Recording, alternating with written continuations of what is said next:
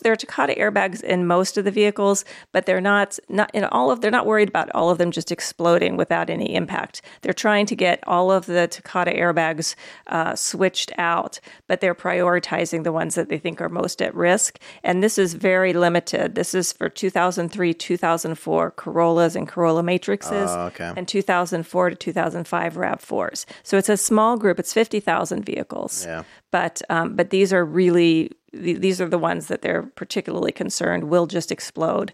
Um, and like I said, there have been a number of deaths. Um, I think there's been 26 people actually killed. Jesus. Um, yeah, and over 400 that have been seriously injured. prioritizing profits, prioritizing, prioritizing Dangerous drug and product cases. Welcome back. Another episode, uh, another week, another episode. prioritizing profits, dangerous drug, and product cases. How's your weekend? How are you feeling today?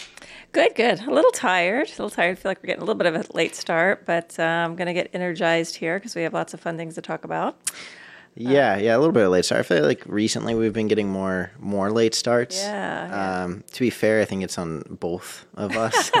uh, on some True, days true. I'll get here on time, but the dogs are still here, and then some days the dogs get picked up early, and then uh, getting out of Phoenix can be chaos. Yeah, no blame, no blame. Just uh, you know, getting that second wind. Um, but all good. We had a good weekend. Um, took a little road trip to Bisbee.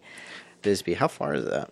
It's well, well, we went from Sonoita, and so it's about an hour drive, maybe forty-five minutes to an hour. It's nothing. Yeah, it's not bad. It's like just past Tombstone if you go that route. Yeah. So, have you guys been to Bisbee? Not Bisbee, Tombstone though. I used to go as a kid a good amount because they have that like uh, Wild West shootout. Yeah, the shootout at the OK Corral. Yeah, yeah, yeah. Do they still do that? Oh yeah, yeah. Uh, I- I over got- and over and over again. I gotta take Christina there. That was a blast. I loved that when I was a kid. Yeah, I mean, I'm sure it's not as good as I remember it, but uh, when I was younger, I remember being like, "Holy shit, this is crazy." Yeah, well, a lot of people think it's a little bit hokey, you know, because they're shooting obviously blanks and um, acting it out and everything. But um, you know, it's it, yeah. If Christina hasn't gone, you guys should do that. It'll be it's it's it's a fun thing. So you guys went to Bisbee. Was there a special Bisbee. occasion, a reason for it? No, we just kind of felt like taking a little bit of a road trip. Um, took the dogs out for a walk the day before, um, so that was Sunday, and you know, it's just a cool little town. It's like an old copper mining town. Um, and you can take a tour of the mine, which I've always wanted to do, but I can't because Peter is claustrophobic. And so he's like, well, I would just have to sit in a bar while you go do that. Uh, it doesn't sound half bad either. So I don't know. I'd like to go sometime when somebody would go in the mine tour with me because I think that'd be pretty interesting. yeah, I don't think I could do that either. I'm not claustrophobic, but it's just, and it's the same thing with you know people. You don't have to have a phobia about heights to not want to like hang off an edge. You know, it's, it's Oh, just, yeah. I know you don't got to be claustrophobic to not want to go deep underground in a in a tunnel. Well, I mean, I think this is very safe. It's not like in the old days where people were actually mining and it was like caving in on them and everything. I don't know. I'm kind of obsessed with the whole idea of it. Have you seen the the clips of people that do the deep cave? Uh, oh, the spelunking stuff. yeah, yeah, that is insane. Yeah, I don't like that. And uh, where it's just like they gotta suck in and Oh, they God, inch along with their toes pushing along while they're just squeezed between. Yeah, that's that's psychotic. But Yeah, I mean, I, I'm not particularly claustrophobic, but I would be in that situation. Plus, that you don't know what the heck is around the next corner, and well, I think they usually go into tunnels that have been already explored, but there's always the first person. to find the monster. Yeah, yeah.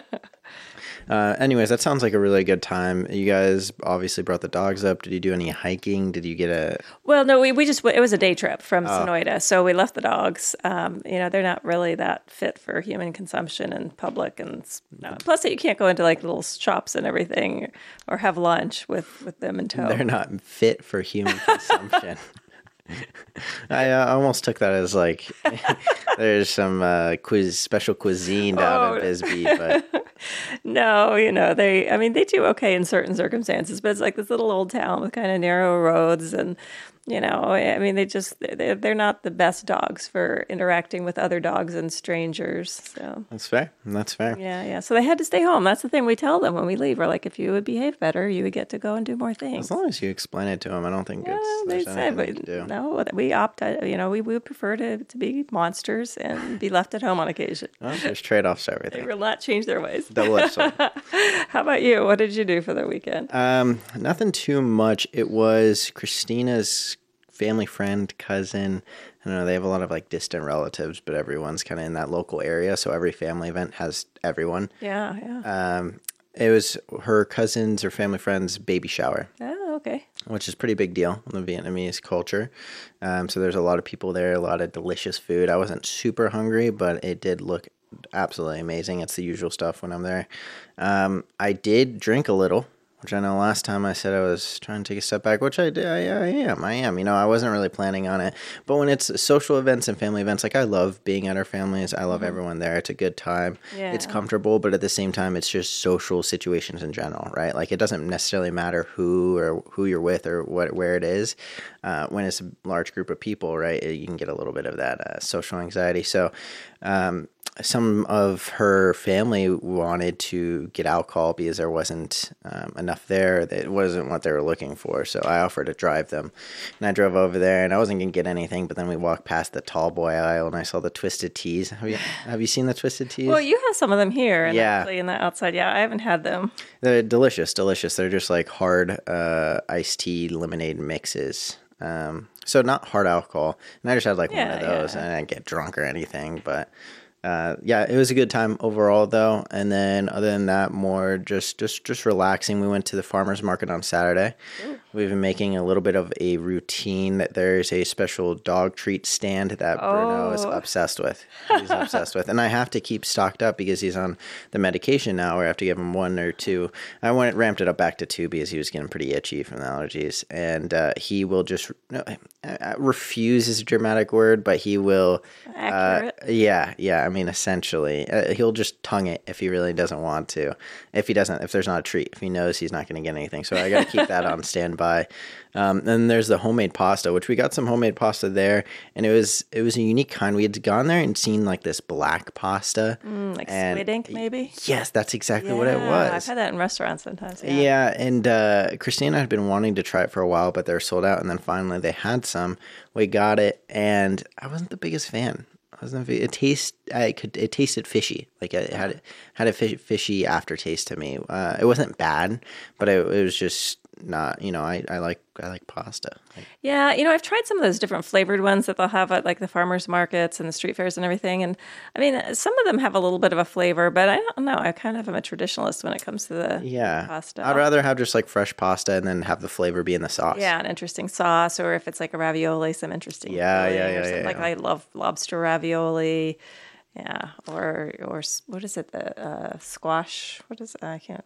Yeah. Ravioli though. Yeah, yeah, yeah. Yeah, yeah. Butternut squash. That's it. It was a particular butternut squash. That's really good. And like that. with a brown butter kind of sage sauce. Very specific. It sounds like you have like a specific dish at a Yeah, specific exactly. restaurant in mind. Yeah, or actually, we sometimes get it in the the uh, meal kits that we get. The gobble. Oh yeah, yeah. Yeah, they'll have that sometimes. Um, it was a good weekend overall, though. The farmers market's always a good time. I always bring, not always, but I've been bringing Bruno more recently. Just get him, get him some exercise. Yeah, exactly, which can be a challenge at times. Um, but he does a fantastic job. He's dipping, ducking, and diving with the, with all the people there. Um, other people bring dogs. There was a dog there that had his service vest, and then when he saw Bruno, just went nuts. And Bruno didn't react like he's he- Bruno should snatch that vest. yeah, that's what I'm saying. I was like, this is not a service dog. Are you kidding me? If he's, uh, you know, uh, freaked out by another dog, that's not Well, especially Bruno, who's completely chill. I mean, Bruno is a dog who is fit for you know public consumption. I mean, Yeah, he can go out in public and knows how to behave himself. And I mean, we would take him to restaurants, and people didn't even know he was there most of the time. I mean, as opposed to Bruno and or Bauer and Ava, who'd be like snatching food off of other people's tables. yeah, yeah, and and the dog was going crazy, and and Bruno was just like so unfazed, like not even looking at him, just as disrespectful as you can, looking in the opposite direction, wouldn't make eye contact. And people, one guy walked by and was like, "Wow, look at that little guy. He doesn't even care." So that was a nice little, know, uh-huh. little ego boost, and he always gets a ton of attention too because he has such a unique look. Yeah, he And, always does. I mean, I, I would I would argue every single time I take him out, at least two to three people will come up to me and ask him, "What kind of dog is that? What what, what, what mix is that?" And I always tell them German Shepherd Chihuahua because that's what I was told. I don't mm-hmm. think that necessarily I'm is the pretty truth. it's not, but Probably Pekingese Chihuahua, but you know, it's, it's I'm doing it for them because the excitement and wow, just the, the, the, visions in their mind of how this could possibly Exactly. occur. And yeah. I'm doing them a service at that point. And I don't even want to get them DNA tested now either because then, right now, I'm not lying to anyone, right? Like I That's would- the best of the information you are providing. exactly. If I get a DNA test and find out that that's not the case, then I am just blatantly lying, looking for attention. So I can't do that. Well, I swear when you first got him, I was sure that part of the reason was that he he, he did get so much attention, especially from women. And when you were single, that was uh, a, a plus, I suspect. Yeah, well, I mean, when I was getting a dog, I wanted a unique one. Like, I didn't want just a, a, a very typical Chihuahua or a French Bulldog. Like, I was looking at Frenchies, but I, I one of a kind, and he is definitely one of a kind type of puppy. And also, like the permanent puppy look, you you, you hear that thrown is. around a lot. Um, he he, I tell people he's six years old, and again, they're shocked. They're like, "What? He looks like a little little puppy." Yeah. But he also has massive fucking feet on him, so big old stompers. He is. He's sturdy. Sturdy, I'd like to say. Good weekend overall, though. Um, deal. let's hop into it. Updates on cases. So, on the Boy Scout cases, there actually now is a deadline for submission of the claims.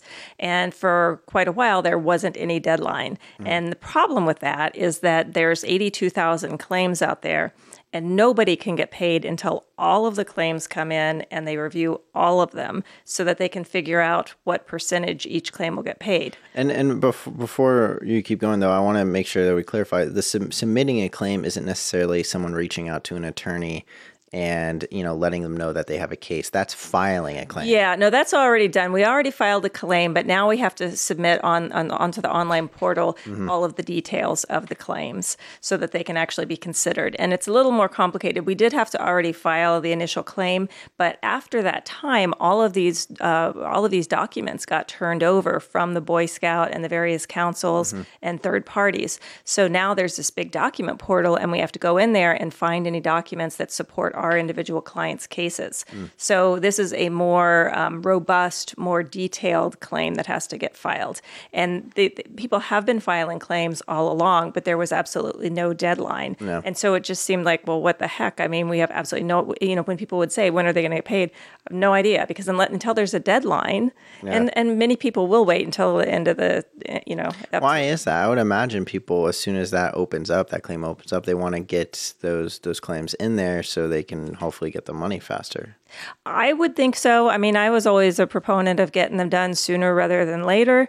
Um, but then some people have, you know, twenty thousand cases. Yeah. You know, and so so it's going to take them a while. And then other people just kind of always that that- that's a personality type. They wait until until the deadline is approaching, and then they get inspired to get it done. I think I fall So- into that personality type, to be fair. Well, some people function very well that way too. I mean, they need that kind of energy. So, anyway, it's good news um, because it does mean that there will be a cutoff and that that at least um, an end is in sight. Yeah. So, um, so that's a very positive. But that literally email just came out this afternoon. Very exciting. So when is the date that decided? Oh, I didn't say that, did I? May thirty first. May 31st. Yeah. So, I mean, it's not right around the corner, but still, I mean, it's not like a year out or something along those lines. So that's, um, you know, I'm pretty optimistic. And like I said, people have been filing, com- file or submitting their claims um, for months now. Yeah. But this will actually just kind of put the, you know, the fire under the butt to get get, get them all done. And Well, and it's also good for the clients, like you said, because otherwise you can't give them a time frame. You Yeah. can't say, you know, roughly around this these months or this year. Uh, and now with this time frame, you can. Because I- I'm sure people are always calling, right? Like when they have a case Yeah. open, everyone's always curious, and you know, you hear a massive settlement about a Boeing plane door flying off, and you're like, wow. When, now, speaking of that, I have a claim out there. When am I going to get my millions? well, there wasn't a settlement yet on the plane. No. that would be really impressively fast though if it was. Yeah.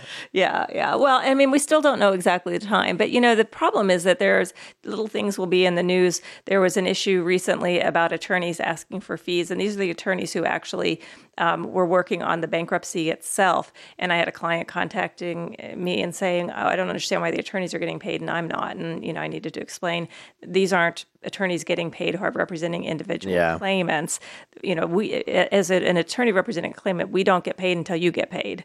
Yeah, I'm surprised they even found out about that. I mean, like, uh, is that public? You know, is that going around on CNN that these lawyers are getting paid for the uh, bankruptcy case? You know what I think it is is um, people set these Google alerts now, and so it's like in all these like in some little obscure financial you know publication they might talk about it or some legal publication, but because they have these alerts set, then they hear about it, and of course they don't read the whole article or understand the details of it. They just call me. yeah, they see it pop up on their phone, they see it, and before they even click on it, they already have you on speed dial. pretty much, pretty much, or email. Yeah, yeah. So anyway, so that's that. That's that's that's some good news. Very good, very good. Um, I, I, I think it kind of makes sense too for people to be a little frustrated. I think if they don't understand, right? Like a, as a victim, and especially with a case like this, I, I would be frustrated as well if I felt like I was being tossed in the back of the line. Uh, but that's obviously not the case at all. It's just a misunderstanding. Well, I think it's particularly difficult in this too because these are abuse cases, and then Exactly. they feel like now they're being abused by the system again. Um, and it was difficult enough to come forward and to talk about these very difficult um, and, and traumatic experiences. And at, at the beginning, what we were telling people, because that was our understanding, was that because it's the bankruptcy, this is going to be a much quicker situation. The problem came in when the bankruptcy didn't get confirmed, and so then it was delayed and delayed and delayed.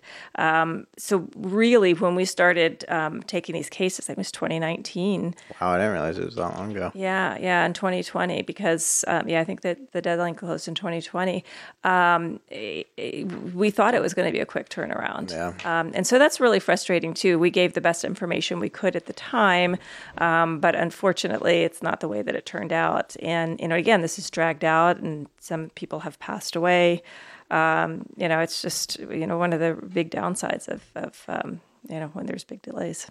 Yeah, situation. You know, you can't can't shoot the messenger there. Well, hopefully not. Hopefully not. Hopefully not. What other uh, updates you got?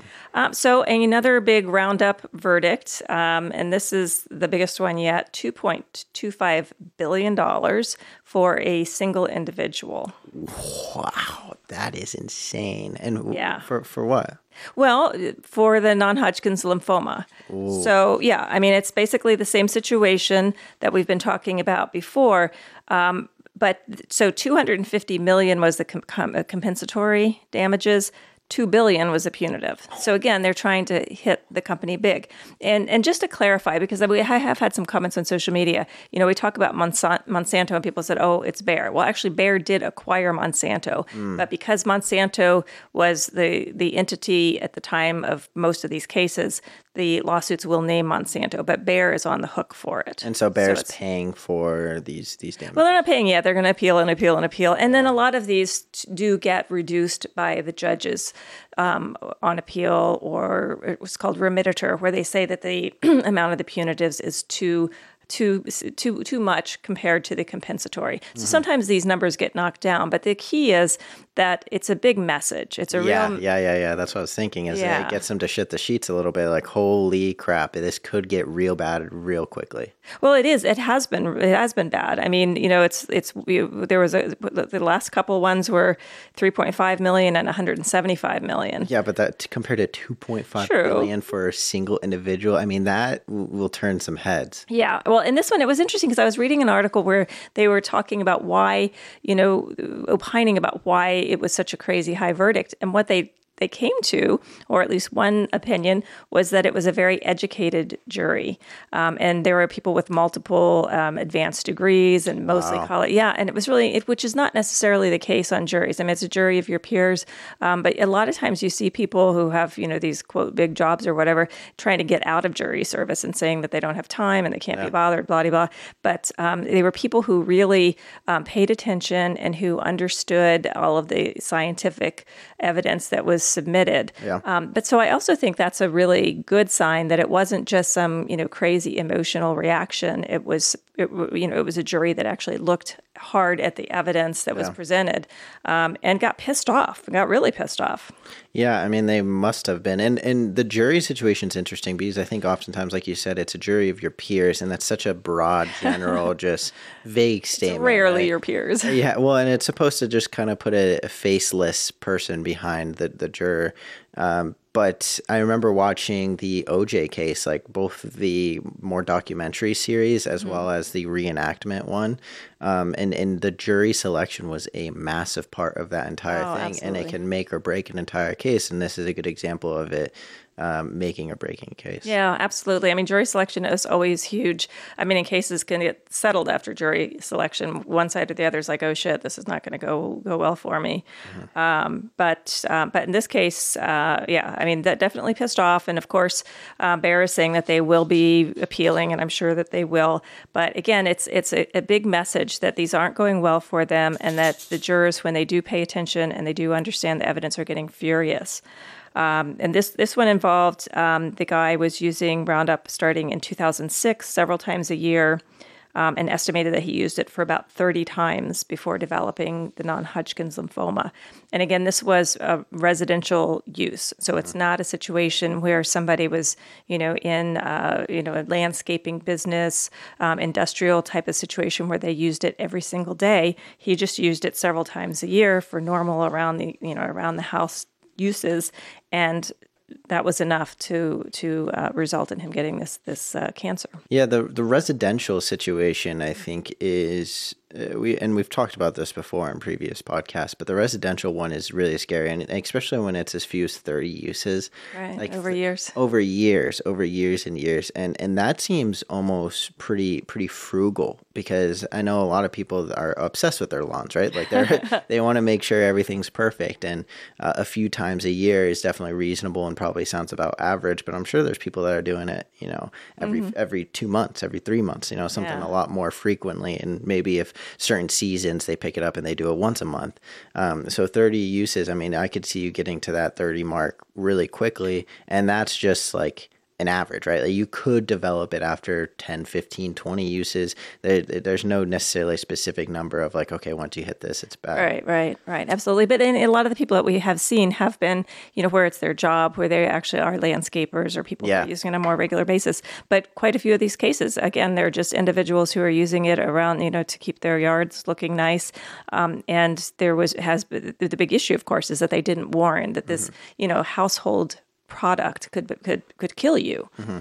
And how many, how many cases are out there, especially when it comes to residential? I mean, I would, I, I, I don't, I'm not sure because in, in my head, I wouldn't be, you know, going out and, and do, deploying that myself. That's just not something I'm, I'm super good, good at. But also, you know, the average uh, American white picket fence, I could see, you know, the dad of the, the family household, just that's part of their responsibility and that's what they do. And it's just an everyday type of thing of managing that type of stuff. Yeah. So there have been about a total of about 165,000 cases, but there are only about 50,000 that are pending now. And I don't know um, the distribution between residential and uh, you know and and commercial. just from the numbers, um, but the first they there was a big settlement back in 2020 where most of the cases at that point were settled um, for a global settlement of 9.6 billion.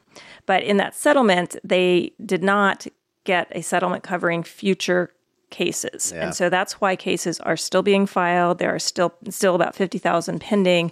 Um, and we are still taking cases if people have been diagnosed, um, you know, within the statute of limitations. Well, and nine point six billion. I mean, that's a lot of money. But then you put in comparison of how this individual case got awarded two point five billion. 2.25, yeah. Two point yeah. two five. I mean, that's crazy. Yeah, I mean, it's time to put another few billion into another settlement and take care of the rest of these and stop fighting them. Um, and, you know, and again, the more times they get slammed like this, the more likely it is to happen. So, um, you know, we're optimistic that these things, um, you know, may move sooner than later. Yeah. Well, hopefully they do, and and like you said, we are still taking those cases, and it's non-Hopkins lymphoma, and that's Yes. uh, one of those cases too that there's just a direct correlation there, where if you're using the Roundup product and you're diagnosed with this very specific disease, then it is uh, a lot easier than some other cases where you kind of have to argue for a connection there. Although, to be fair, the defense has their expert witnesses who are testifying that there's no indication that this could be caused. But again, the smart juries aren't buying that. Uh, these expert witnesses rolling up to the courtroom in a Lamborghini. yeah, yeah, for sure. Pay for There- play, basically. There's there's no connection here. I swear to God. Big old diamond ring on his hand. Bayer pays well. Yeah, yeah. Um, what o- what other updates? Okay, so um, Philips, um, we've talked about the CPAP recall a number of times on the podcast, and they are now actually halting sales of their devices in the US. And this is part of an agreement with the Department of Justice. So they were recalling all of them, but they were still allowed to sell them. And at this point, they are not able to sell any more products in the US until they comply with all of the requirements and these guideposts that are set forth by the Department of Justice.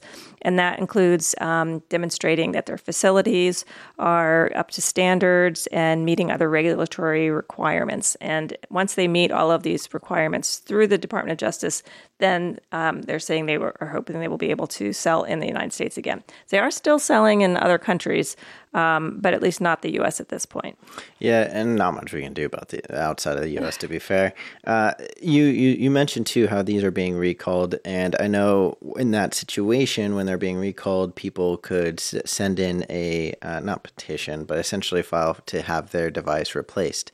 Yeah. Are they still able to have their device replaced? Yeah, no, it's actually a good question. And yes, they are still servicing and providing replacement parts for the products, but they're not able to sell new devices. Um, and I'm curious as to you know what how kind of how big of an issue this is going to be because they are definitely they definitely have the significant market share in the Yeah, U.S. I was gonna say. I mean, they were the CPAP machine. Like, if anyone was gonna get one, they're more than likely ninety percent. Well, sixty-three percent it turns out. So it's sixty-three percent of um, the uh, the market.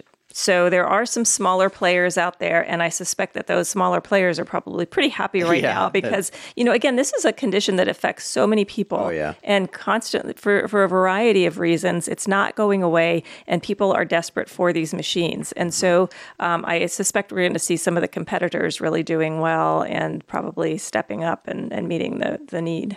I'm curious if this is going to be a situation almost like in line with Ozempic, where a lot of the issues with Ozempic didn't come up until there was just a massive growth in use of, of Ozempic for, for, you know, obviously not the right reasons.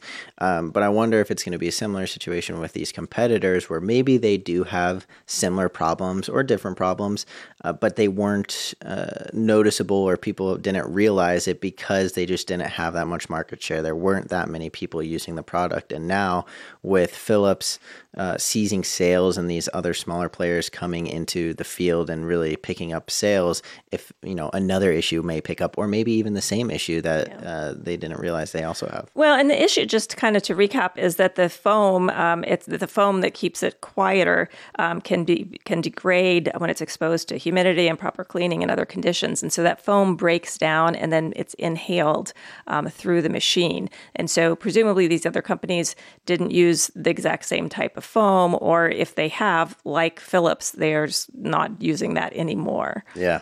Yeah, hopefully. But I mean, it also seemed like Philips, they didn't necessarily have a fix to it either. I mean, They didn't. Yeah, yeah. that's why they just kind of said replace it once it gets to this date, or if you think it's deteriorating, you should replace it. And so I wonder if these other uh, competitors had a fix or have a fix, and maybe it's just under patent, and that's why Philips didn't. Yeah, I don't know. I, I assume that they are using a different foam at this point, Mm-hmm. or just dealing with it being loud instead of quieter. But uh, oh, Comes comes with earplugs instead of. Uh, just not the 3M earplugs, please. yeah, exactly. Shit, what if it's both? My God.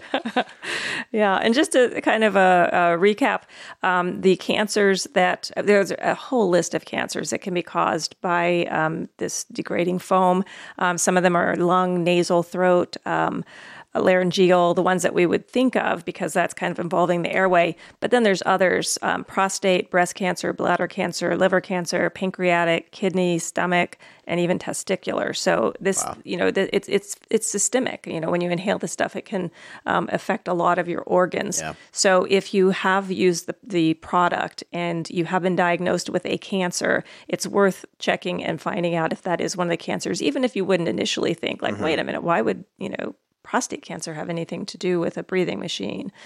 Yeah, I was gonna say any type of cancer if you're using a CPAP machine or have any just kind of like really severe, uh, yeah, upper respiratory issues. Yeah. Yeah, lung infections. Uh, anything yeah, like yeah, that. It's you might as well get it checked out because there might be a connection. I remember when you first told me about this, you mentioned how some of the doctors or some of the victims had a the doctors were finding within the victims that they had um, the black foam. Like they're Yeah, just like the little black particles, they could find it. Yeah, and that's just yeah. so insane to me because I always imagine in situations like this, the material ma- material breaks down in some type of way, and then it gets in the bloodstream, and it's still harmful. But to think that it is staying as like a solid that is visible and is still just hanging out in your lungs, Yeah, yeah. Well, and I'm sure it's there, there. There's a whole variety of some that, Yeah. that's visible, and, and probably most of it's not visible, um, but still definitely affecting people. So, um, yeah, I mean, this one's been going on for quite a while. The recall was back in June of 2021. a lot of people are still stuck with their machines, have not been able to get them replaced. Um, you know, and this may slow things down as well. Um, but you know, safety first. Yeah, and and like you said too, is that it's such a prevalent product to be used. Sleep apnea is so common, and and uh, originally I had thought that it was usually with with heavier people, right? Like that's Some sometimes, yeah, yeah, that so- is one of the yeah one of the risk factors. Mhm. and that was like kind of my my base assumption of that would be when people needed it. Uh, Bert Kreischer, I think, like I, I mentioned him as well last time, is he talks about using a CPAP machine all the time. So that's kind of where I got that connection.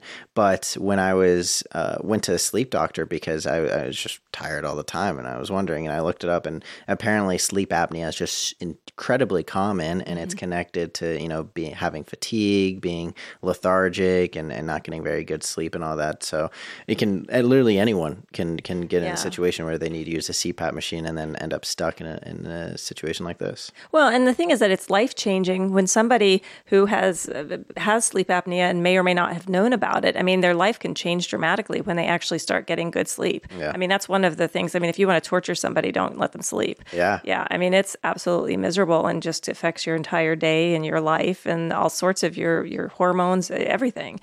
So, um, so, so it's unfortunate because, like, like I said, people need this. I mean, it makes their lives better um, if it is a safe machine. Unfortunately, these particular ones with this foam are not. Yeah, it's funny when you mentioned the the sleep, how like important it can be, and how how detrimental it can be to not get your sleep. Um, I saw somewhere too where it's like the, the U.S. Army didn't classify what is it denying sleep or uh, refusing sleep as like torture. Yeah. Um, and then there's there was like a massive Russian study way back in the day where they where scientists wanted to see well what happens if people don't sleep what what what, what ends up happening after a few days after a few weeks and so they just loaded up a bunch of of Russians with just like methamphetamines and whatnot and kept them up and then they ended up like killing and eating each other. Well, go just go crazy. No, I mean, literally, yeah, yeah, yeah. They were like hallucinating and just uh, went on a rampage. So uh, if you want to avoid that and you need to be on a CPAP machine, then you're kind of in a pickle here. Well, you'll just have to go to one of the Philips competitors at this point. there may be some bidding wars out there, though, for uh, for what the ones that are available. Uh, are there any other recall or sorry, any other updates for us today? Yeah, so one more, and that is um, with regard to the Camp Lejeune suits, and we've talked about that. Um, the military bases in uh, North, uh, the military military base in North Carolina, um, where veterans and their families were exposed to chemicals, and again, a multitude of cancers and other um, medical conditions. Um, these cases have been going on for quite a while now, um, but the judge is, uh, and, and I think we also talked about the fact that there is like a, a kind of a quick settlement option for certain conditions if Yeah. you wanted to do that.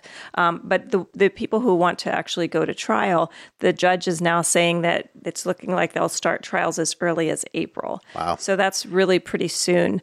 Um, and the plaintiffs are pushing for um, a, unique kind of trial. So instead of just one plaintiff, they would have five plaintiffs with different different diseases, so that that would give a good sample of you know what a jury would award for these different um, conditions. Um, it's much more efficient that way.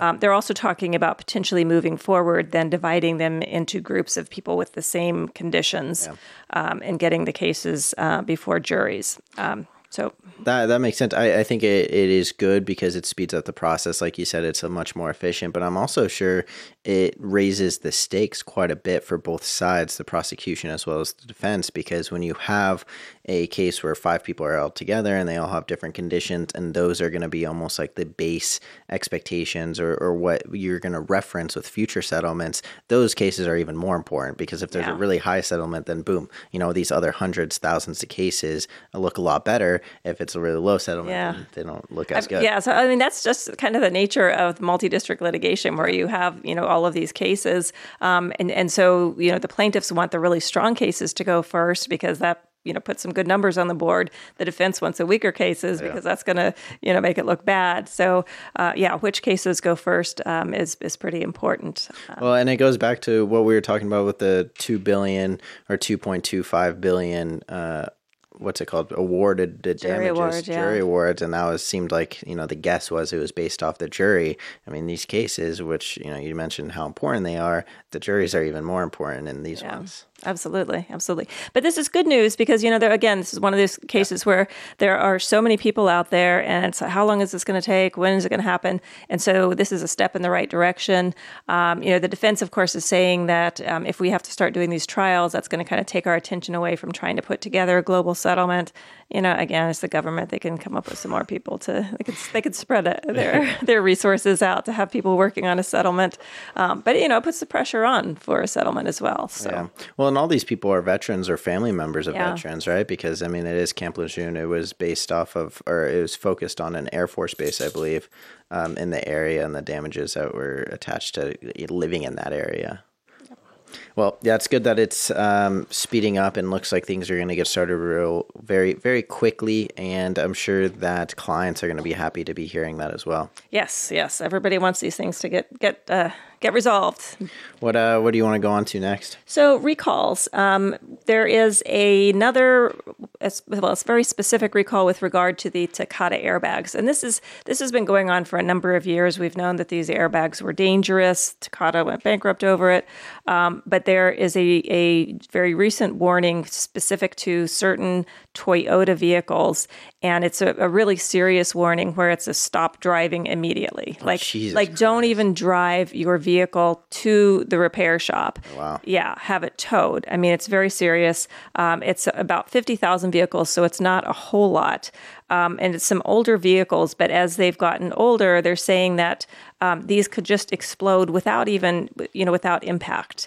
Um, and kind of the way the airbag works is that um, there's a, there's a little um, there's a part that that ignites inside, and what happens is it can just explode without any impact, and it shoots sharp metal fragments um, out. and so people have died or been really seriously injured. Yeah, yeah. I mean, I was thinking it was just going to be you're driving and the airbag goes off with you, No. which is horrendous enough in itself. But the it's shooting shrapnel. I mean, that is like a a pipe bomb going off in your car. Well, and most cars have these things, um, but you know there are certain, and, and they're more right now. They're trying to replace all of them, and they're trying to focus on the areas that are at highest risk. And so those are like the southern states and the and the, the uh, especially like the uh, southeastern states where it's um, hot and damp. Um, but these vehicles, um, so it's older ones. They're 2003 to 2004 Corollas uh, and 2003 to 2004 Corolla Matrix, and then 2004 and 2005 RAV4s. So it's older vehicles, and again, that's part of the issue with this. But it people are dying and getting seriously injured as a result, and so this is like the highest type of a recall where they say, "Do not drive." You know, you've got to deal with this immediately. Um, and so, if you do have one of these older vehicles, um, you can go to the uh, NH, the National Highway Transportation Safety (NHTSA), um, their website. Uh, put in your vehicle ID. Um, you can also go to so Toyota.com um, backslash recall or NHTSA.gov backslash recalls. Um, you can also call Toyota. There's a it's called a brand engagement center. But you know, again, if you have one of these vehicles, it's really, really critical that you take this seriously because people have have died. And and we'll put those links in the bio um, in case you know you do own those vehicles and you want to take a look at that. You definitely should. And this is Toyota Takata, right? Well, Takata is the brand is the na- is the manufacturer of the airbag, so it's just the one piece of the Toyota. Yeah. So it's, any Toyota car. Well, so most there are Takata airbags in most of the vehicles, but they're not not in all of. They're not worried about all of them just exploding without any impact. They're trying to get all of the Takata airbags uh, switched out, but they're prioritizing the ones that they think are most at risk. And this is very limited. This is for 2003, 2004 Corollas and Corolla Matrixes. Oh, Okay. And 2004 to 2005 RAV4s. So it's a small group. It's 50,000 vehicles. Yeah. But um, but these are really these are the ones that they're particularly concerned will just explode. Um, and like I said, there have been a number of deaths. Um, I think there's been 26 people actually killed. Jesus. Um, yeah, and over 400 that have been seriously injured. Well, and you mentioned that this is one of the most serious recalls that, that kind of exist here, right? Where it's just don't don't drive it, get get the car to us, we'll fix it. But whatever you do, don't get in there, don't turn it on, don't don't go anywhere. Uh, how how do they get information like this out in general? Not even just in very specific situations like this with Toyotas or with cars, Takatas or Takata airbags, sorry, but in general, because as much as I would have loved to assume most people watch this podcast, you know, we, we got a very fantastic little fan base, but um, i there's obviously going to be a lot of people that are driving these cars that are at risk that don't see this. How are they expected to be aware? Well, Toyota, if they know who the owners are, they're obligated to notify. But again, this is like one of the situations where you know if something gets you know gets sold, and Yeah, depending on the I transfer, mean, and yeah, so that's not ideal. Um, they do have to publish it, um, and uh, and again, NHTSA um, also puts Who it out there. on the NHTS? Like, what, Well, what I do, one? or you know, it, it- but and again, it, it will be on the news. But it's it's it's one of those things where maybe it's on the Today Show for thirty seconds, and you happen to be, you know, in the bathroom or getting a snack Yeah. when that's happening. Um, yeah, so it, so it is problematic. Well, it's just crazy because I can talk about Q-tips once in front of my computer, and all of a sudden I'm getting 15 Q-tip advertisements on YouTube. So But- why, yeah, why is it? Yeah. so it seems like if the, the people selling stuff is take are taking advantage of of that technology, then the good guys should as well. Yeah, yeah. Unfortunately, things just don't work that way. Of course not. Of course not. So anyway, if you have an older Toyota, check it out um, and and get that fixed. for sure, for sure, for sure. And do you want to go over the mics and models again, just in case uh, anyone is hesitant or, or might have not not caught that? Sure. So it's 2003 and 2004 Corollas and Corolla Matrix, and then 2004 and 2005 Rav4s. Yeah, definitely reach out to uh, Toyota and and or uh, click the links in our bio and, and check that out. What do you want to go on to next? Okay, so um, as far as cases we're handling, I thought we could talk a little bit about um, the transvaginal mesh cases. And, you know, these cases, we haven't talked about them. And primarily the reason that we haven't talked about them is that most of the cases have been resolved. Um, and these were actually filed um, in West Virginia federal court. And these were cases that I was very actively involved in. Um, we had hundreds of clients, um, and and honestly, it's it's a lot of the reason why I'm you know semi-retired and you know not not working 100% at this point um, because these cases were they were just horrendous cases um, and the the payouts were very significant um, these were not small settlements because the injuries were not small. They were very significant cases.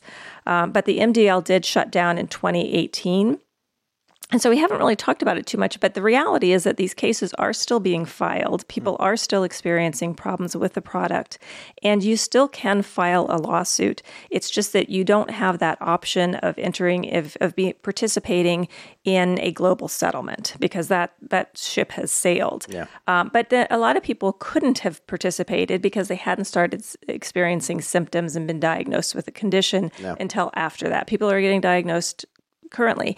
And people are actually still getting this product implanted. Jesus. i know. I was just i was actually traumatized because a friend of mine um, I, just found out like in september she had texted on a group text that she had just had the surgery and she was so excited. And i was like oh my gosh. You know i'm not going to say anything at that point because Yeah. you know but i mean it's it's very unfortunate. Um, but just so a little bit about it, it, it it's a mesh that is used for pro, uh, pelvic organ prolapse or stress urinary incontinence. And so there was a while there where women were just getting them right and left, and doctors were promoting it. Uh, gynecologists were saying, "Oh, you know, you pee when you sneeze. Well, we can fix that." Um, you know, you don't need to have that problem. Or, oh, you're in the bouncy house and you pee a little bit. Oh, let's fix that with surgery. Um, and they were making it sound like it was no big deal. Um, but the problem, and this is very similar to with the hernia mesh, is that you put this mesh product, it's polypropylene again. Um, you put this into the body and it can break down, it can degrade, um, it can bunch up, scar tissue um, starts to form around it, and, and it's at a very sensitive area. And we were having cases, I mean, women who had surgery after surgery, and the uh, the doctor would go in and try and take out as much scar tissue, try to remove the, the uh, mesh, but sometimes they couldn't. Mm-hmm. Um, and then they try and take out scar tissue. But what happens when you do that? you develop more scar tissue. And so, I mean, I, I mean, I had clients who, I mean, their lives were just destroyed. I mean, first of all, they could never have sex again, um, but they were just in constant pain. Um, oftentimes, couldn't sit for periods of time. They were in so much pain. Um, I mean, just really debilitating. I mean, divorces, the whole nine yards. And and you know, in some younger women, this is not all. Um, you know, pelvic organ prolapse. You start thinking it's it's significantly older women, but you know, with the stress urinary incontinence thing, people who'd had you know even one baby sometimes yeah. were having those issues. Jesus, yeah. I mean, those. The, I, I remember when these were first picking up for a while, and it mm-hmm. was and it was really big. Uh, and I'm surprised. That's shocking that they are still using this product. I mean, after all of this and the fact that, I mean, okay, sure, maybe the business is slimy and shitty and they're like trying to, again, squeeze money out. But I mean, how is no one putting their foot down in the government saying, like, look at how horrific these damages and an impact to these victims' lives it's been? And then continuing to do it. It's just insane to me.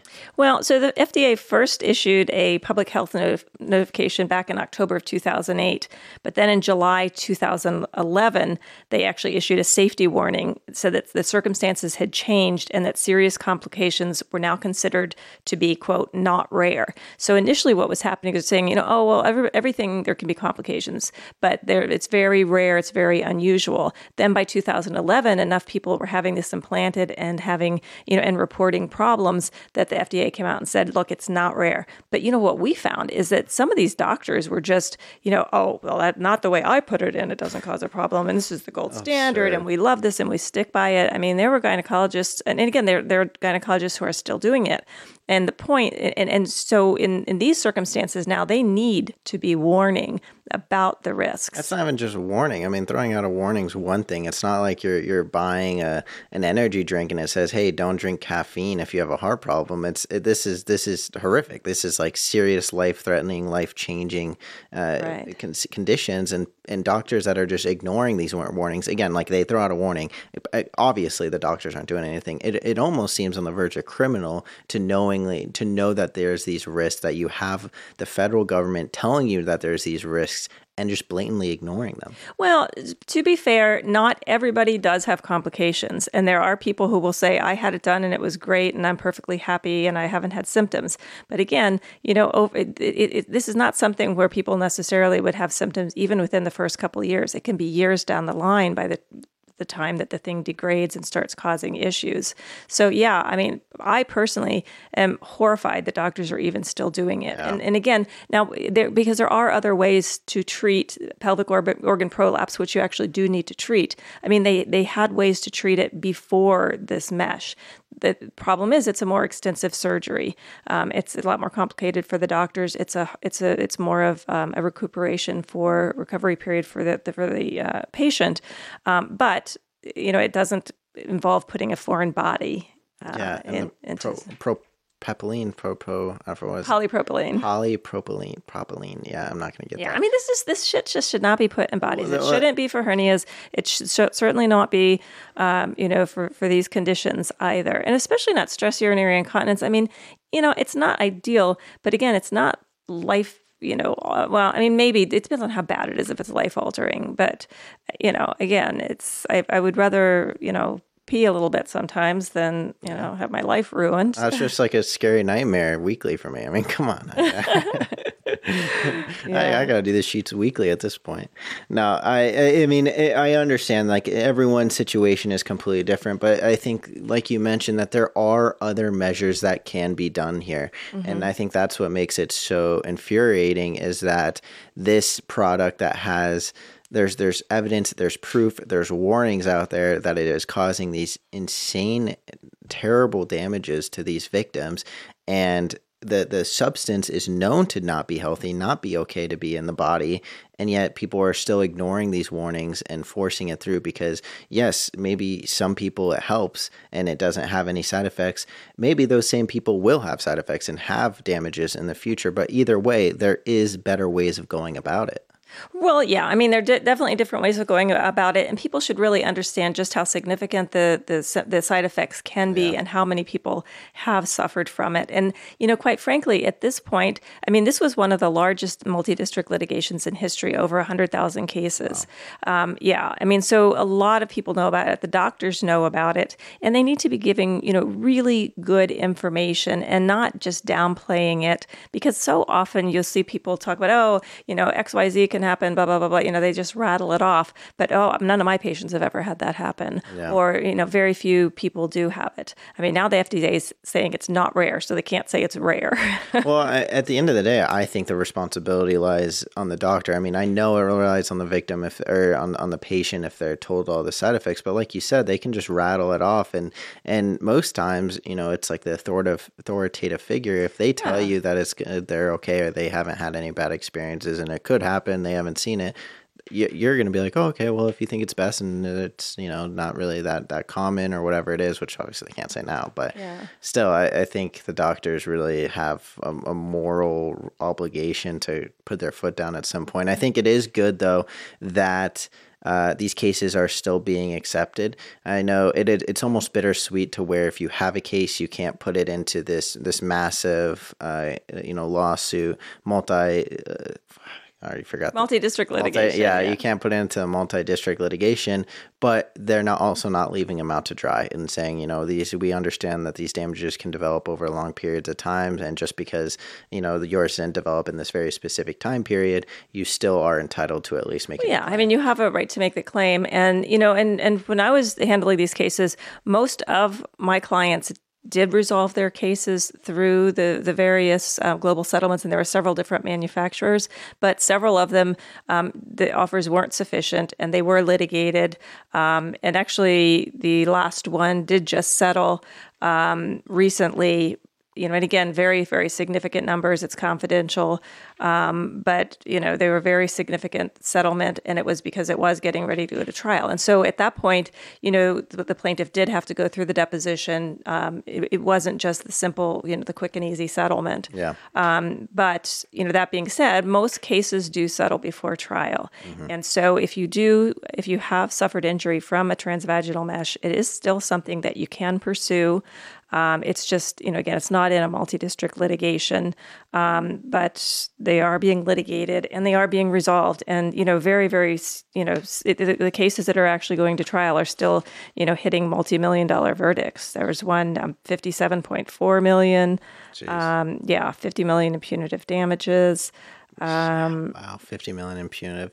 I mean, it really speaks to just the gravity of some of these damages. And uh, I think it probably adds on to how difficult it may be for victims to, to come forward. I mean, with something this, this big and this life altering, I, I, can imagine it just being a, a difficult thing and, and maybe even such hard cases, over, overwhelming. Yeah. So, um, just really, really hard cases. And uh, I mean, you know, just in the, in, in, our clients, I mean, we saw so many people who ended up um, getting divorces.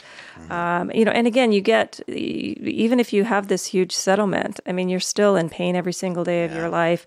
You're still very limited in your activities. Um, you know, it's it's not it's not about the money for sure. Well, we are kind of coming to, to near the end of the show. I do want to make sure we touch on some some interesting cases in the news.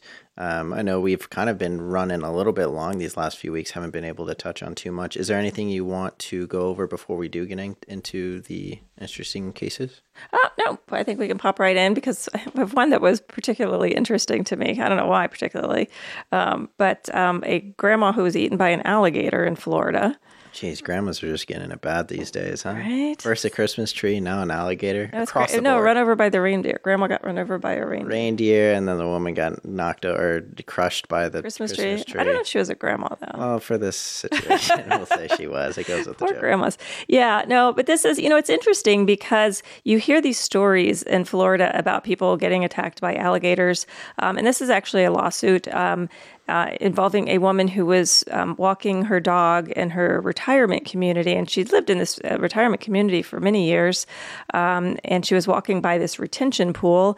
And the alligator lunged out um, and actually pulled her in and killed her, an 85 year old woman.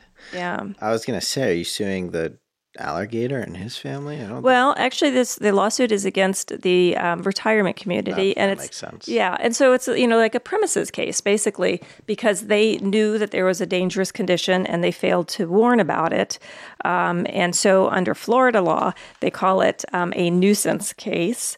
Um, they're, they were nuisance alligators. Which, yeah, I was gonna say our nuisances don't uh, get to that level of alligator attacks. I would imagine, you know, a sound nuisance, right? Someone's playing music too. Yeah, loud. yeah, like a nuisance. Yeah, like dog barking or something that's mildly irritating, not like you know a ferocious death machine that like lurches out of you know the, the, the water and pulls you in. Swamps. Yeah, exactly. Alligator. Um, and, and so, in fact, what they were saying is that they, they knew that these alligators were there and they didn't do anything about it. And I'm assuming, again, I'm not from Florida, but, you know, I know here we have like rattlesnake catchers and relocators. So I'm assuming that there must be some business in Florida that relocates alligators. Uh, alligator wrangler. right, right. Well, isn't there um, the, the your Australian friend? Crocodile cowboy. Crocodile cowboy. We need some croc- alligator crow- cowboys. Actually, Yeah. we need some alligator cowboys. Um, yeah, I mean that is insane. I, I, I, it makes sense that the retirement home is being pursued for this, and it is. I, I mean, you know that there are alligators on the premises. That you know that there's this risk, and then especially with a retirement home where you know the elderly are very defenseless. There's not much. I mean, I think everyone's defenseless to a certain extent to an alligator, but especially elderly, where Yeah. it's just like they fall over. It's a tough day, but an alligator attacks. I mean, that's It's hard to hard to fight them off. yeah, that's more than just pressing a panic button or yelling, I've fallen and I can't get up. Yeah. Well, you know, a few years ago, I went to Orlando with Peter. He had um, a medical meeting. And so I went along with him. And I was walking around at the resort, and they had these signs, you know, that there may be alligators and to steer clear. And so, why, you know, and this is kind of the opposite. I guess they were encouraging people to socialize and hang out in this area where the Right next to the pond. Seriously, These yes, alligators that's are sunbathing. They're saying well, they were actually told to socialize, to go by this reten- retention pond. Uh, there's like, oh, go get some uh, fresh juice right next to the sunbathing alligator. I mean, the perfect place to walk your dog, which is another thing, which, you know, I always hear and see these things, the horrible things on social media and, and hear about people walking their dogs and alligators like trying to snatch the dogs. Yeah. But why, you know, in this situation, why wouldn't you take like the, it's a bold alligator. Right, I mean, you have a free meal in front of you, but then you take the full course, four course gourmet, uh, you know, good elderly person. the- well, yeah, the main course. I mean, when you could, but I mean, and, and, and that's more likely to get you kicked out of there as well. I mean, if a dog here or there, no one's gonna bat an eye. well, they might bat an eye, but no, you take one grandma down and boom, evicted. You're done. So so they'll have to get the alligator wranglers. So anyway, not to. I mean, it's not funny. It's horrifying. Um, but uh, but but yeah, I mean, it's it's definitely you know one of those situations. It's a, a premises liability, and, and and if an owner of a premises knows or should know about a dangerous condition, they have to either fix it, i.e., remove the alligators, or warn about it. And they didn't do Le- either. of Least of all, here. recommend to go near that dangerous situation or dangerous animal. Yeah, put up some fences. I don't know. I mean, I don't know how you contain At alligators. At least put up like a little bit of uh, like chicken wire. I mean, Yeah. I mean, make At least make it difficult. Make it yeah, a make them work for his meal. Shit. Yeah, but you know, I think it was. I I mean, again, I'm, I've visited Florida a number of times, and and we've actually gone on the alligator tours. But it's really interesting. There's actually, I mean, alligators just like stroll across highways Like and coyotes here. stuff.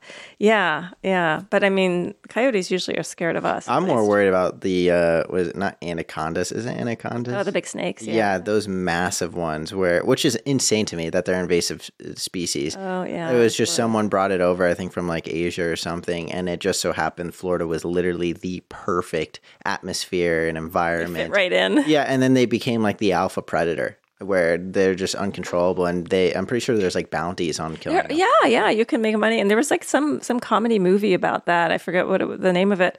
Um, about you know somebody who was like down and out, and so they decided to make money. They were going to be, you know become these snake hunters. Yeah. And they're huge. I mean, they're just humongous. Yeah, there was. I think there was one Asia country, maybe it was India, um, where they were paying. They're doing that where they were paying for for heads of of these snakes, Mm-hmm. and people realized that they can make a living by actually breeding the snakes. Oh my god. And then and then killing them and then giving them to the government and the government realized that and like put in a bunch of restrictions.